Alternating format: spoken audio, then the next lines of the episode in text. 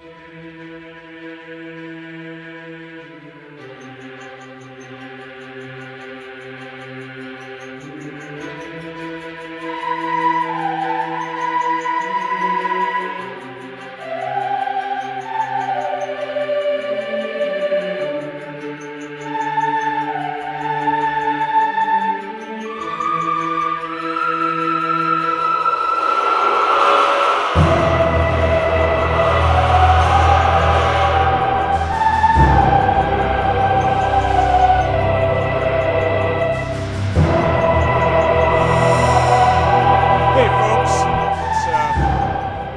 GameCube. Uh, sorry, GameCube. Best of the Wii.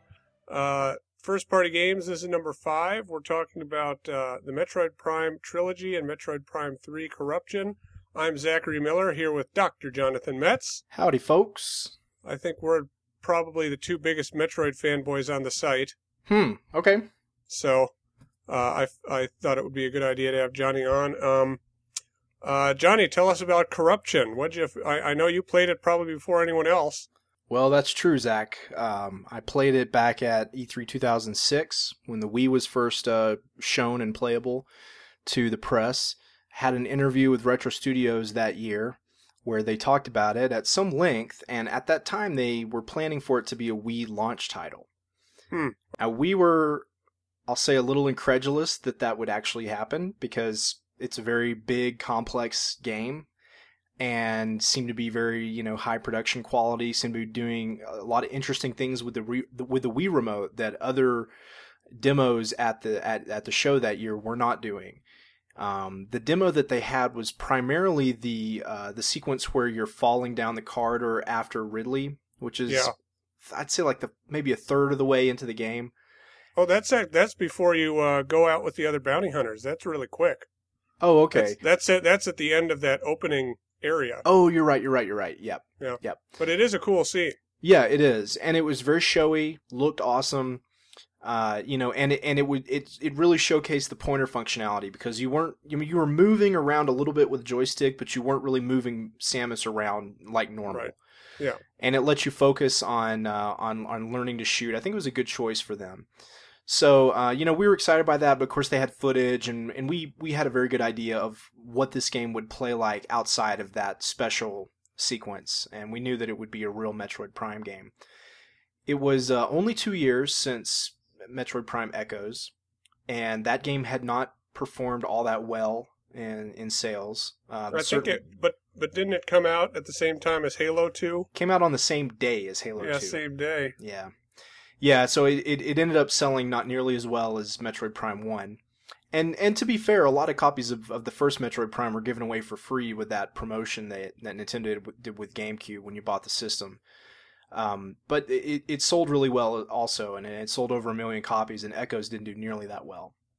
So I think they were trying to think of a few things that would maybe be a little more appealing, just change it up, make it seem I don't know if they wanted to make it more like a first person shooter, but at least appeal more to that crowd. At least try to get those people's attention without messing with the core of the game. And I thought they did a nice job. I mean, Metroid Prime 3 is definitely more action oriented than the first two games. And not only that, I think, I mean, the first two games certainly have lots of action. And I think the action Yeah. of Metroid Prime 3 generally comes across as being a little more elegant a little smoother, a little more responsive, and I think there's less fighting with the controls. Uh, and and you know that's impressive considering it was one even in summer of 2007, late summer, it was still one of the first games to really use the uh, first-person shooter Wii remote control style that you now know from a lot of other games. This was before the conduit, before Call of Duty came to the system uh, well before it was before the main Call of Duty games. I guess Call of Duty Heroes 2 or whatever was before that. But this was the first major game that really showed off how to how to do it with the bounding box and with you know a few different control settings that let you adjust the sensitivity and it was a, it was a big step and it worked really well. It did. Uh, I and you know we'll talk about it a little later, or the trilogy a little later. But when they brought the uh, corruption controls over to Prime One and Two, I I thought those games played much better. Yeah, I, I don't know that I agree on that point because those games weren't designed for that control scheme in the first place. Yeah. So if you just simply prefer pointer controls, then you're going to prefer playing those games with pointer controls. Yeah. I tend to think uh, different games respond differently to different control schemes, and so I think the first two games play fine with the pointer controls, but I I, I played through the first two. I played mostly through Prime Two actually on the trilogy because it, it had been longer since I'd played that one. Yeah. Um, and uh, and and I found that the controls I didn't really have to think about it that much because I was already used to them from playing Corruption. Right. But mainly, I played through that game again because I wanted to see how they'd adjusted the difficulty in a couple places, which was smart. It was a good thing to do, and also wanted to play it in widescreen and with all the other very minor but but meaningful tweaks that Retro had made when they did the trilogy collection. Yeah, I, I think the only the only thing that really kind of uh, threw me for a loop was switching visors and beams. That that wasn't nearly as smooth as just hitting the D-pad. I agree. It's one of those things where if the you know if the remote or the nunchuck had had a few more buttons, they probably would have put that on buttons. Yeah, but uh, corruption, I, I really like it because it, um, you know, I have problems with with Echo's pacing, and I felt like corruption, kind of, I feel like it's it's more related to the first game in terms of exploration and pacing. Um, it's it's much more linear. That bugs me. Um, and you can't you can't. I mean, you're going through distinct planets instead of finding shortcuts between areas. Um, but you know, I, I like it. I really love the art art direction, especially that steampunk world you go on. Actually, my favorite. Oh, I I like a lot of levels in the game, but I think my favorite is the world where it's kind of half and half. Like it's half half fire, half ice. And oh, the re- the reptilian world. Yeah, and I I love the architecture there, where they have these giant lizard statues of their ancestors all over the place. You know, Yeah, um, they're just the even the staging area where your where your ship lands. There's not that much to do in that area before you kind of start going down corridors and and out into the world. But that area is so incredibly gorgeous, and it's, there's so much unique artwork that only exists in that one room. And yeah, I just I love that. That's the that's the attention to detail and the care that Retro puts in their games that I I just love, and I love in you know in the first person view you can really kind of go all the way around this stuff and you can really see it from a lot of different angles and just take your time and appreciate it which you can't really do in a game like donkey kong country returns there's a lot of No. detail in that game but it's so fast paced and all that stuff is literally in the background that Yeah. it's it's harder to appreciate that stuff and metroid really gives you the, the freedom and the control to just walk right up to something that looks cool and just stare at it and admire it i love Yeah. that yeah, I do too. but I mean, in terms of the the world design, I'd say the first game, you know, e- even though it is one continuous world, the these elevators sort of link everything, and there's usually two or three different ways in and out of each area, but the areas are more or less self-contained. So you Yeah. can go into it and feel like, well, I this is kind of a manageable size, right? And I think one of the problems with Echoes is that, especially because there's the light world and the dark world, it gets really confusing. You know, going Right. back and forth. The puzzles require you to go back and forth a lot. You've got basically two maps layered on top of each other, and it's very clever. And I don't think anybody can argue with that. But it at is. some no, point, it becomes little really good level design. yeah, yeah, but it, but at some point it becomes a little overwhelming, you know. And, Sure. and sometimes you, by the time you get halfway to where you're going, you forget where you were going because the route is so complicated, and it takes so much of your attention just to keep moving. And the game's really hard, so you have Yeah. to kind of really stay on your guard the whole time too. You know, with corruption, I think their idea was let's move it back towards the design of the first game, where each region is more or less self-contained and is a little bit easier to process and let's do it in a way that doesn't feel formulaic. Because the first two games, they just plop Samus on some planet you've never heard of and say, here's your planet. Sure. And if they did that three times in a row, it would probably start to feel really formulaic. So the idea here was to increase the scope of the game and make it feel like now you're exploring a whole galaxy and there's all these other characters and there's a bigger conflict here and there's story and there's dialogue. And to make it feel like you're really like the game's really bigger than its predecessors, even though Yeah. the amount of the the amount of place that you can explore is really not any bigger. It's just more segmented. It's more divided up because there aren't these links from one region to the next like there were in the other games. It's, it's more obviously distinct. Yeah, yeah. It's it's fundamentally not that much different than especially the first Metroid Prime, but it's it doesn't hide the the cracks quite as well. Um, Right. It's, it sort of points them out. It's really obvious about hey, these places aren't even really connected at all. We're just going to put you in the ship so we can do a loading screen. Right. And and I love this. It, it it does have a very much a stronger sci-fi feel to it because you spend more time in Samus's ship, you spend more time in these different space stations. Whereas the first two games, the you know the whole premise is you're sort of dumped on this planet that's more or less organic and primitive. You know, Right. maybe there's some remnant of ancient Chozo technology there, but it's mostly kind of buried and they feel more archaeological in that you're exploring these caves. It's very natural. In some Yeah. cases, they've been invaded by these evil space pirates. But the third game, I mean, you go to places that are f- fairly active places, you know, where they're they're space station bases and things like that, and the the whole game just has a much stronger, uh, more blatant sci-fi feel to it. And well, especially the space pirate planet, which is never named, and that bugged me. But stuff's going on there all the time. Yeah, yeah, exactly. You know, and and there's the uh, there's the base that you that you open the game in. Um, there there's just a lot of stuff like that, and um, there's even a space station that you visit towards the end of the game. That's you know where you got places that are in vacuum and That's where all your keys come in handy. right all the uh, battery cells. Yeah. So you know, I, I I like that idea. What I don't like is the story that they tell. I, I mean, I think the idea of showing the origin of Mother Brain is really cool. Yeah. and especially this they kind of really mess with your head because f- throughout most of the game these mother brain looking things are really your guide they're your main source of information you really have to follow their their guidance and do what they say in order to make the game go forward and you just have this feeling constantly that something really bad is going to happen and one of these things is going to turn against you Right. and it finally does at the end. And you know, I I, I love that. I don't love the other bounty hunters. I, I feel like that was Oh, a me neither. really misguided attempt to, I don't know, develop some kind of continuity with the uh, with the DS game hunters or oh. they're well, not the th- same. you know, if you get hundred percent of the game, the final uh, final scene at the end of the credits is Samus's ship is being followed by a ship from hunters. oh really? Yeah, which is stupid. they're not the same bounty hunters, but you know, I I I always felt like, you know, yes, the old Metroid NES game manual described Samus as being a bounty hunter, but they'd never really followed up on that very much. No. And I'm not saying they should retcon it out of the character's history, but I kind of felt like they they didn't really need to explain that any more than it was already explained. No. And a a bounty, I mean, quite frankly, bounty hunters don't really work in teams like that.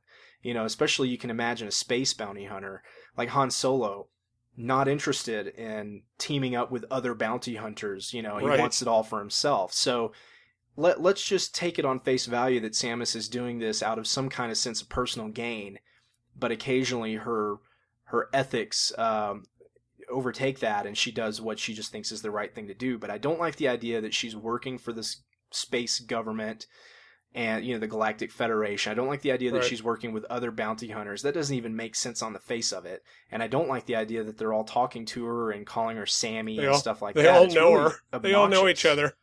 Yeah. The thing that bugged me about the other bounty hunters was, you know, the second that cinematic started where they all get in a room and talk to that general from Texas, uh, I knew right then those are the bosses. I, I know I'm going to have to fight them. Because they're so distinct.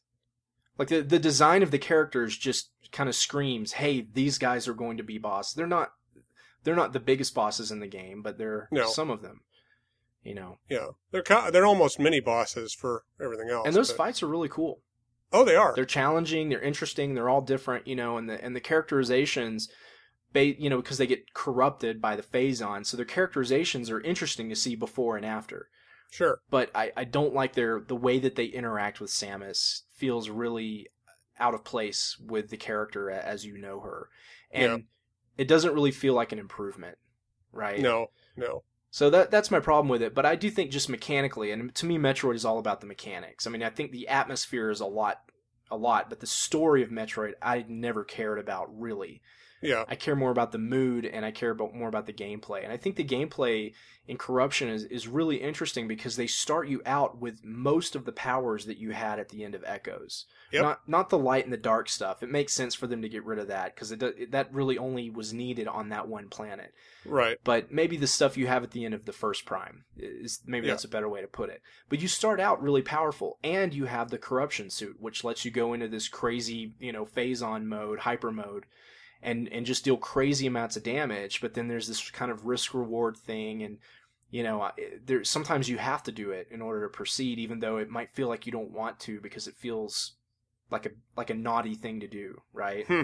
Yeah. So, and you know, you every time you find energy tanks, it it means you can use that power more, as well as you just have more energy. So Yeah. that's a big twist on the gameplay, and you don't use it all the time, but use it enough that it, it feels like a really cool new power, and you just start the game out with that, and then from there they add on even more and more and more, and then all the other power ups they give you are things you've never done before. Like the grapple beam, or gra- well, it's not called the grapple beam in the game. It's grapple lasso or lasso beam. Yeah, yeah, yeah. Yeah, I like that a lot. Um, you know, the problem. Um, I think I think we probably talked about this way back when an episode of RFN, but uh, to me, corruption feels like the game that gives you a lot of new powers that just end up being keys. Because a lot of your your new powers that you get from real bosses are just new hyper mode powers, and they're basically used to unlock stuff or unlock doors in the game, and they don't have any use in combat. Oh, they do though. I mean, you can use them in combat. I thought the uh, hyper ball, where you go into the morph ball and you're you basically just have these kind of spider tentacles of energy coming out of the morph ball, and they just sort of destroy anything that's even remotely close to you. Oh, do they? I've never tried that. Yeah, that it's really useful for getting rid of smaller enemies if they're swarming around you. Oh, cool. Very, very useful for that. And you can still, but, you know, it's a great thing about the morph ball. It's really fast, so you can still keep moving while you do that, while you lay waste all these enemies. So you Yeah, can right get on. out of trouble while killing a few of the guys on your way out. Cool. Yeah, you can use all that stuff in a practical sense. I mean, I think there there's something funny about the game where they the game actually allows you to use hyper mode a lot It does. and it makes it it's actually a very useful tool, but the way it's explained within the context of the story makes you not want to use it because it feels like it's dangerous or it, it feels like Yeah. it's it's a bad thing to do. Well, the first time you see a galactic soldier use it, he dies. Right, exactly. And I, I think that's a, a mistake on Retro's part. They give you these really cool powers, including the Phazon, the hyper missiles, and the hyper uh, ball, and, and all that stuff that you get from the, the bosses. And then they don't, they, they kind of dissuade you psychologically from ever really taking full advantage of that stuff, even though it's very, very useful. And it's, for the most part, completely safe to Yeah. use over and over again. So it's a it's something that it actually took me the second time of me playing through the game before I really felt comfortable using hyper mode just whenever, you know. Yeah. And when you do that, the game feels even a little more balanced. Although it's it's it, to begin with more balanced than the original version of Metroid Prime 2, I think. Sure. Yeah, it's a it's a really great game and and it boy, it does feel it was a long time ago. 2007 this game came out Yeah. and then you know we had other M uh, since then, which really is something completely different.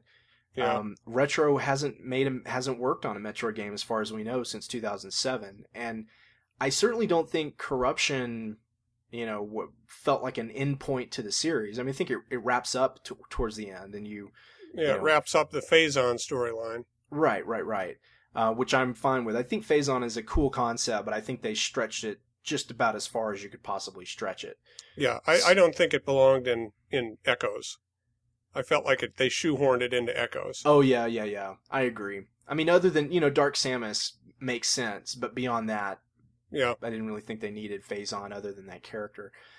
But um, you know, I, I think there's a lot more retro could do with the franchise, and I Definitely. I'd especially like to see what they could do in HD on a new system and having Mm. five six years of hindsight over the lessons that they learned doing uh, corruption which is a very very good game wasn't a Yeah. huge sales success but i think it did better than echoes and it looking back on the system i don't really think there's anything like it you know No, there's not. There's it, not. it really does feel just unique and, and on its own. And I mean, when the game first came out and I saw how beautiful it was and how how smoothly it controlled and played and how complex it was. I was afraid that they were going to try to make it a little more casual for the Wii, but they really didn't. It's still it's it's very uh, deep and long and complicated game, and it, it really has all those things you want from a Metroid game. And Yeah. it made me so excited to think what else could be done in, in this field. And, um, you know, the closest thing I can think of is Other M, which really isn't much like it at all. Yeah. So um, I, I, really hope they will come back to it at some point and, and sort of pick up where they left off and, and do more of this. But yeah, it's it's certainly one of my favorite Wii games, and uh, and I'm glad it made the list. Um, and you know, I think if you don't already have Corruption and you can find a copy of Trilogy, which is probably kind of hard to find nowadays, but if you can find Yeah. a copy of it, that is definitely the way to go because it has the exact same version of Corruption. Plus, I think they added one extra difficulty level to They it. did. Yep. They added an extra difficulty to all three. Right. Yeah, and then you have the the greatly enhanced versions of the first two games, uh, which are certainly easily both within my top five GameCube titles. So Oh, you- easily. you just won't find a much better package of of video games on any system. And uh, there's so I mean, for a long time, the trilogy was my number one most played Wii title because I'd played two 25 hour games on it. And until Xenoblade finally came out, there wasn't there aren't that many games on Wii that you can play for 50 hours, uh, Sure. even 100 hours probably. So uh, it's a spectacular value. It's a really wonderful package. The uh, I mean the collector's edition stuff with the 10 uh, game, you know, the game Yeah. box and uh, the poster inside. Mine came with a T-shirt. Um, it's just fantastic presentation, wonderful enhancements they made to the first two games, and to have them right all there on the same disc is just awesome.